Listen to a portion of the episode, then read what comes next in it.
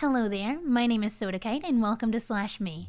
Slash Me is a podcast created by me, Sodakite, for you, the listener. If everyone decided that left was the dominant hand, would the people who are left-handed actually be right-handed? If you are left-handed and believe you might be right-handed, call us at Hand Law. No hand is the right hand. I often get asked how I'm so happy all the time. And before we get into this, I just want to acknowledge that I'm not an expert. My methods may or may not work for you, most likely not. But if there's the slightest possibility that I could help someone out, then I believe it's worth talking about. So here are 10 things to help you stay happy, in my opinion. Number one, keeping control of your thoughts. I believe that it's very important to not let thoughts run unchecked, like background noise that you don't even notice. Because if you start thinking things like, man, I suck, I deserve to eat dirt, slowly it becomes a common thought, and you'll let other thoughts in of similar nature. And before you know it, your head becomes really crowded with this negativity, and it could feel like you're drowning. You should definitely try challenging these thoughts that you have. A lot of people have a hard time admitting when they're wrong, but it's even harder to recognize when your thoughts are wrong. Recognize when you're overthinking. Oh, your friends all went out without you? They must hate you, right? They're probably all talking about you. You see, thoughts like this are useless because they're just harmful speculation. Challenge these thoughts. Realize when you're just thinking things that put you down. And something that can really help with this is meditation. Take a few minutes to yourself each day, close your eyes, and clear your thoughts. And during this time, you can almost recognize how many pointless negative thoughts try to barge their way to the front. They don't have to control you. Number two, sit on emotions before acting. Don't react. If something upsets you, or makes you mad, it's very easy to just react, to yell or think that the world is just over immediately. But the thing is is that if you were to wait, if you were to walk away from the conversation, just ask for some time to think, time is really good about not making problems that you have not seem as bad as they feel. So if you're angry with someone, try taking a step back and waiting until you're cooled off to talk things over. This way, you could save friendships and even relationships. And oftentimes, when we react, we end up regretting it the next day or uh, feeling embarrassed. And all this being said, it's important to tell people how you feel, especially if something hurt you, but it's always best to do that with a clear head.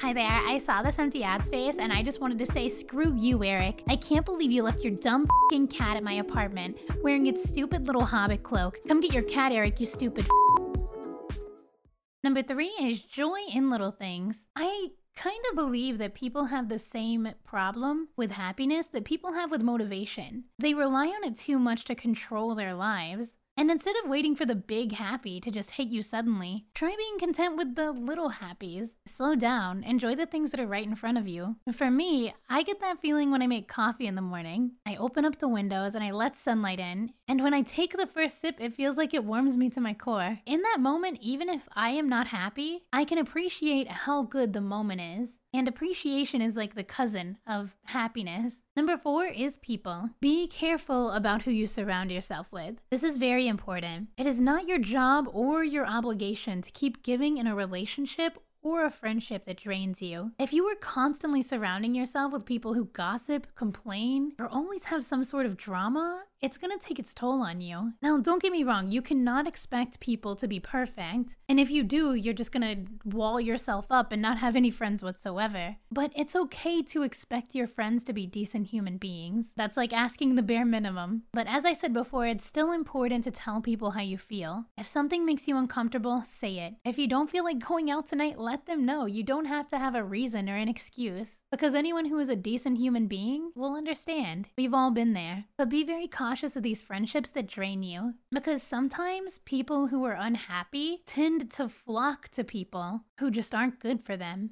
And then we get surprised and hurt when we're rejected. Like, I need this approval to know that I'm worth something. It's a very unhealthy cycle. Is your toothpaste boring you? Try the new and improved hot sauce toothpaste. Start every morning in tears and end every night like you always do. Hot sauce toothpaste. Number five, confidence. To trust yourself is important. When you become at peace with yourself by accepting who you are, you can be more comfortable in your thoughts and decisions. And to trust yourself is super important to leading a happy life. As Abed from Community says, when you know who you are and what you like about yourself, Changing for others isn't so hard. An important part of confidence is also knowing and accepting when you're wrong and having the courage to admit it. That's all a part of living and learning. Number six, People are not dumpsters. So, venting occasionally to your friends is fine. And I'm sure they vent occasionally to you. But constantly using people as a means to dump your emotions on them, it's really unhealthy for both of you. And this is the reason why everyone so strongly suggests therapy. People who know what they're doing can help guide your thoughts to a more healthy space. You don't have to weigh your friends down with every bad emotion that comes your way. Because even if your friends never complain about it, if it happens frequently, It'll get old quickly, and your friends will start associating you with this bad feeling, this dark cloud. But if you can't afford therapy, you can always try number seven journaling. You've probably heard this said a thousand times, and there's a good reason for it. Journaling is fantastic. If you were to write a page a day where you wrote all of your thoughts, feelings, and things that worried you, you'd likely find yourself more relaxed and in a better headspace. It helps clear your thoughts and puts all the noise that's in the back of your head on paper. And along with journaling, you can also do things like making a list of five things each day that you're grateful for, or starting your day with a list of goals. Gives you more direction. Number eight, Honesty. Listen to your thoughts and body. We talked earlier about harmful speculation, where you overthink negative thoughts with no basis. And while it's good not to let these thoughts pester you, it's really healthy to confront how you feel. If something makes you feel bad and it feels like you need to cry, then cry. It's okay to be vulnerable and in tune with how you feel. And when I say listen to your body, I mean that every now and again, it's good to just stop what you're doing, become completely still, and ask yourself, what do I need right now? Am I dehydrated? Do I need to shower? Is there some responsibility that's nagging at me? Handle it. Whatever it is, understand that it needs to get done for you to feel better, to be more relaxed, and in that moment to feel a little happier. Scarios, the number one cereal on the market. It's very expensive, and every bite leaves you with existential dread. Buy Scarios, just so you can regret it.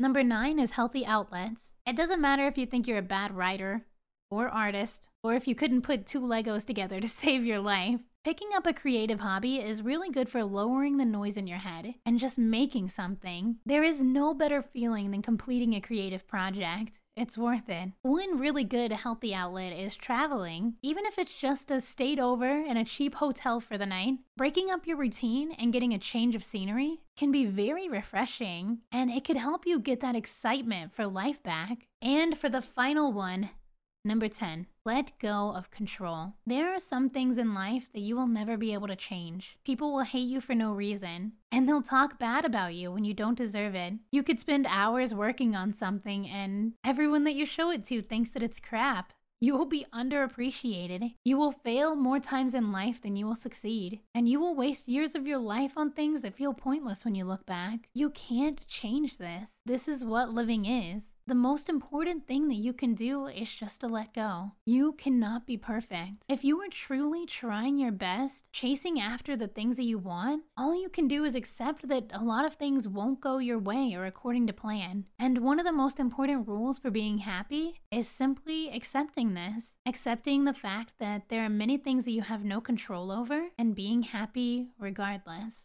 Oh, heavy topics today. I do want to say I am no expert, by no by any means, but I hope that even one of these things could help you out in your life. You were amazing, and thank you for listening to Slash Me. See you next time.